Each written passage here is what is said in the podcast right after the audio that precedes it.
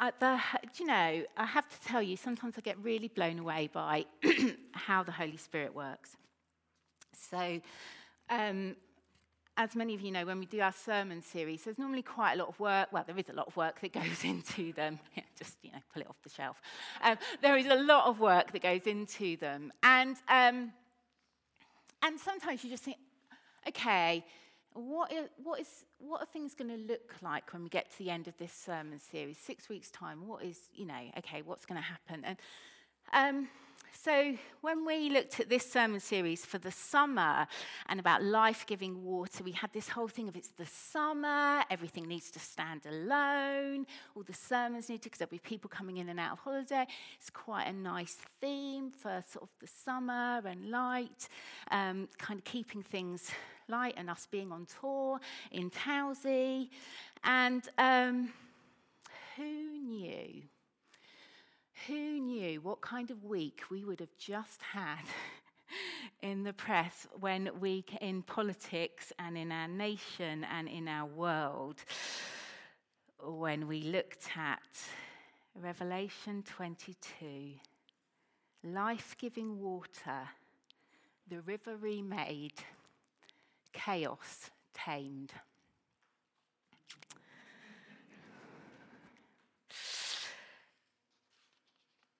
So today uh, we're going to end this series um, or looking at life-giving water, um, and we are looking at, from, at this reading from Revelation, um, which is the book at the end of the Bible, um, which is apocalyptic. Um, it's full of upheaval, of suffering, of wrestling. But these last two chapters tell us of the renewal, the restoration, the healing of the earth in a coming time. But to help us understand this in a sort of more 3D, fuller way, we're going to go all the way back to the first book in the Bible, in Genesis. We're going to go to Genesis 1. Um, and um, I'm going to ask you to sort of have your finger in the front and the back of your Bible because we're going to flick a little bit between them. If it's on your phone, just go flicking through your phone in whatever way you want to. Um, but we're going to be looking at some big picture stuff today, which I know. Um, we're constantly told, aren't we, by our culture that actually we don't do big picture stuff anymore. It's all about the moment. But we're going to look at the overall arch of history of our world.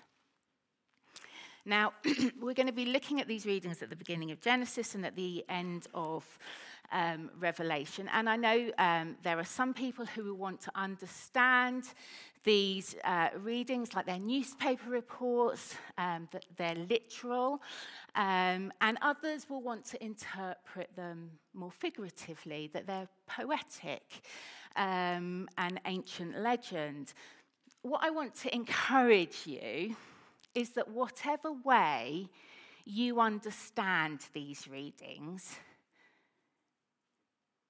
they tell us a deep and profound truth.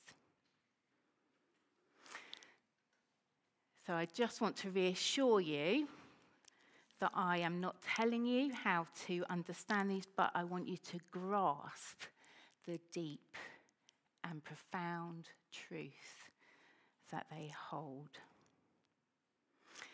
Richard or Barbie, I'm going to ask you to read. I'm aware that I'm leading and preaching today, so you might get sick of my voice. So I've asked Barbie and Richard to also dip in with the readings. Barbie, can you read Genesis 1, verse 1 to 3, please? In the beginning, God created the heavens and the earth.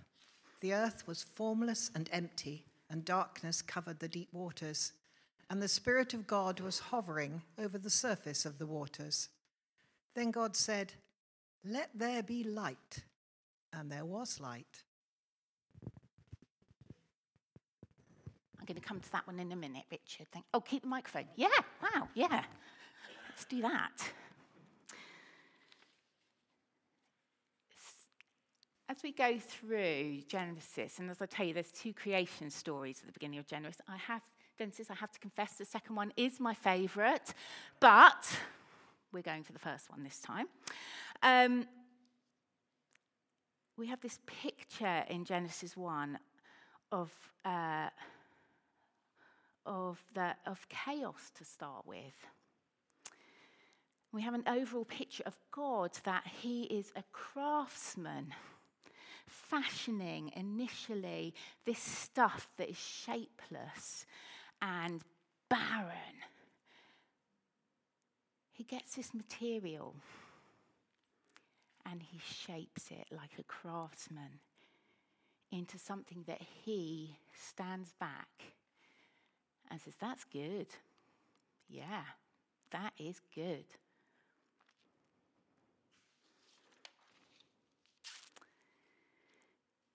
We're introduced at the beginning of Genesis where the earth is entirely covered with water. It's in complete darkness. There's no life on earth, but nor are there conditions that life can survive. And yet, in this um, beautiful story, the Spirit of God hovers over the water. There's a hint that something amazing is going to happen. In this barren world, something new is going to happen. Let there be light. God's speech brings light.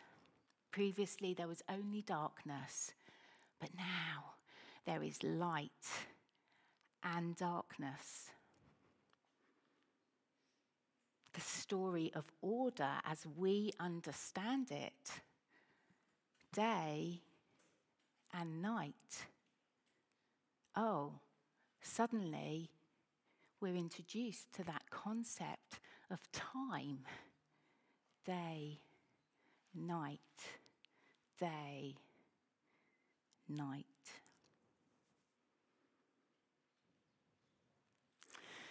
The next step is to control, is to diminish that overwhelming presence of water on the earth by removing it and holding as much back in what God names the sky. Richard, can you read verses um, 4, yeah, 4 to 10, please? And God saw that the light was good. Then he separated the light from the darkness. God called the light day, and the darkness night. And evening passed, and morning came, marking the first day. Then God said, Let there be a space between the waters to separate the waters of the heavens from the waters of the earth. And that is what happened. God made this space to separate the waters of the earth from the waters of the heavens. God called the space sky. And evening passed, and morning came, marking the second day. Then God said, let the waters beneath the sky flow together into one place, so dry ground may appear. And that is what happened. And God called the dry ground land, and the waters seas. And God saw that it was good.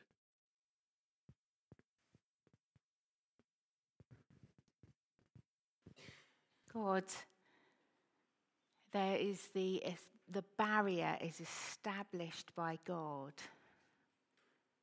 that makes life on earth possible. On the first three days, we see God creating, um, transforming this dark and barren, watery expanse into a setting fit for life. and then on the following days fills it with life. In these first two creation stories, so Genesis 1 and 2, we see um, creation in how, um, in its beauty, in its wholeness, in how it's meant to be. God creatively uh, creates an environment for life and separates and holds back the destructive forces.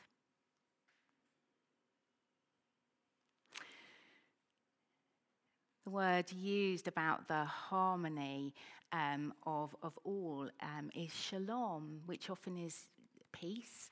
However, that just captures such a small part of what that word means. And actually, we have, it encompasses the harmony of humanity with God, humanity with each other, and humanity with the earth. Wholeness, integration.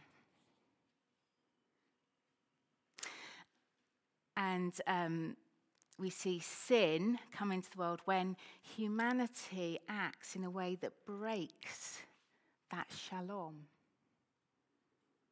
breaks that harmony between God, the earth, and each other.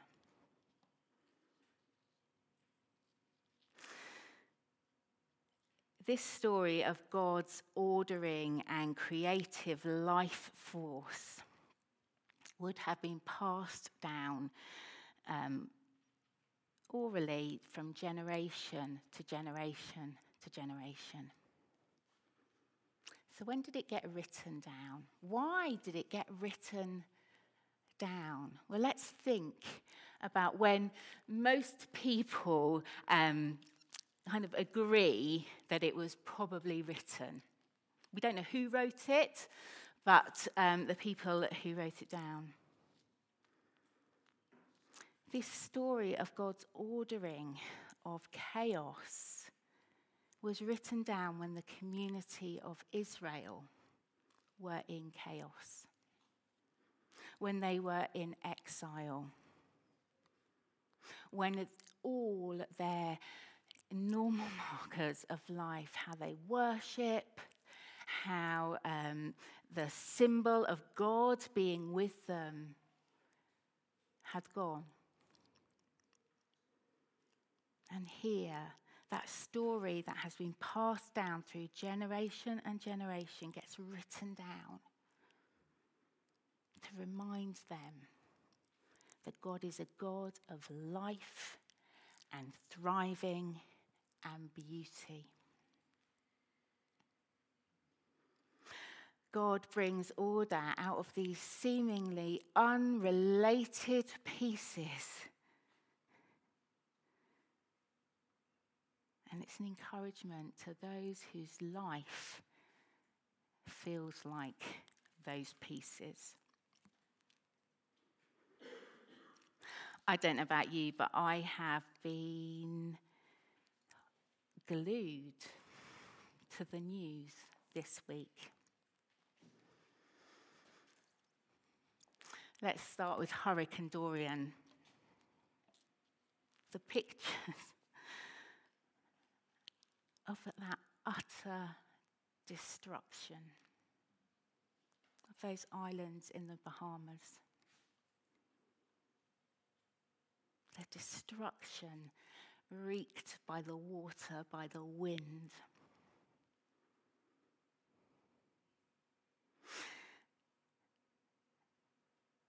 and the chaos. that is just evident in our parliamentary system at the moment. Trying to keep up one step after another, after another. What is going on?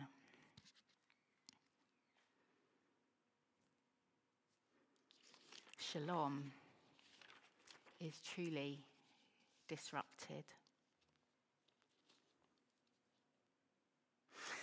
So, how do we hold the tension of the reality of good and bad, of order and chaos? This biggest context of the arch from Genesis 1 and 2 to Revelation 21 to 22 shows that beyond the mystery of the now and not yet, that Jesus has died, he has risen, he has taken on him the death and destruction, he has won that battle. And yet we live still working for God's kingdom here on this earth, that his rule of beauty and love would reign.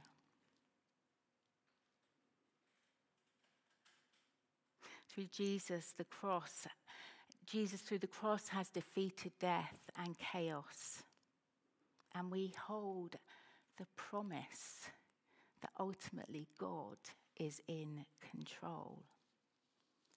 God is ultimately good. Look at the reading in Revelation again.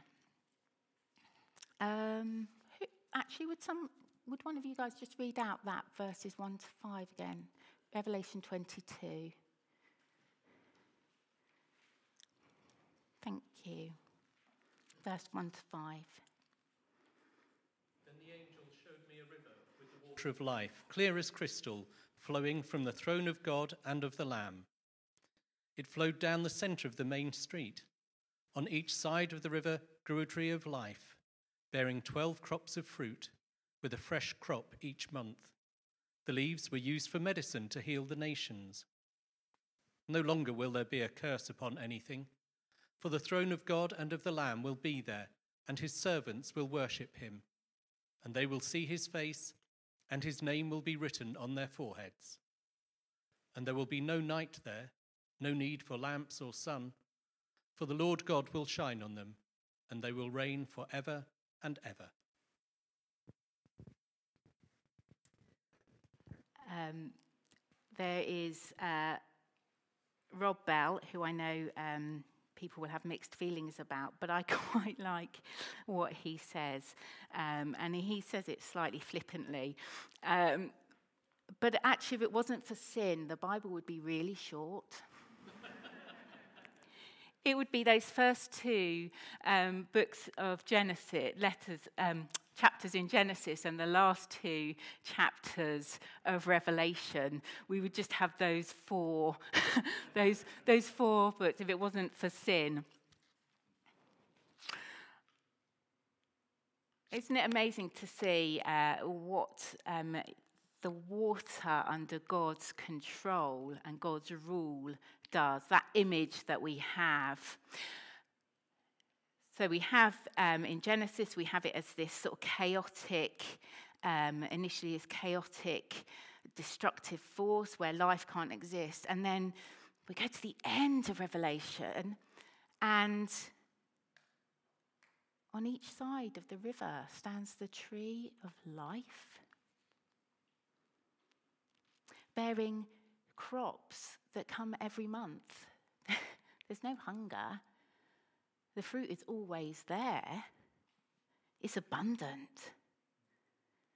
And the leaves of the trees are there for the healing of the nations. Oh my goodness, God, please let there be healing in the nations.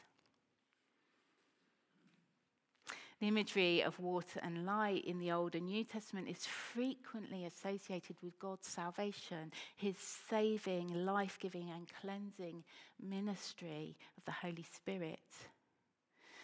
And in the new city of God, in Revelation, the pure water, where does it come from? It comes from the throne of God. God is in the midst of his people. Life constantly streams from God through this new world. And the tree of life all along that great street in the city. What was lost in that Garden of Eden when you get to Genesis 3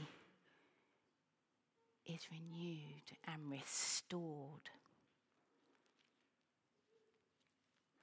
God's salvation is so powerful that the effects of sin, broken shalom, is completely overcome.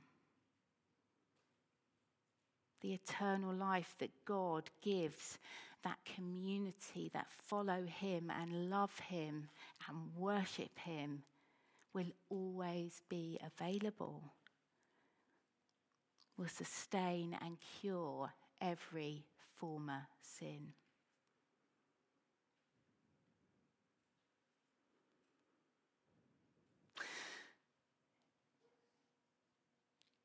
Today we've gone from those first two chapters in Genesis to the last two chapters in Revelation. And I think it's important that we remember they are there. Sometimes it's really easy for our Bibles to suddenly start at Genesis 3, where we all get lost in the sin and the evilness and the brokenness of the world that we live in.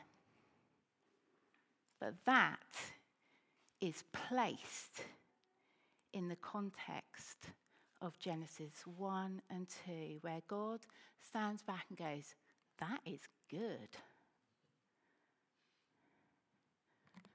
To the beauty where there will be no tear, there will be no suffering there will be beauty, there will be restoration in those last two verses of the Bible. So, whatever you read in the Bible, remember the beginning and the end.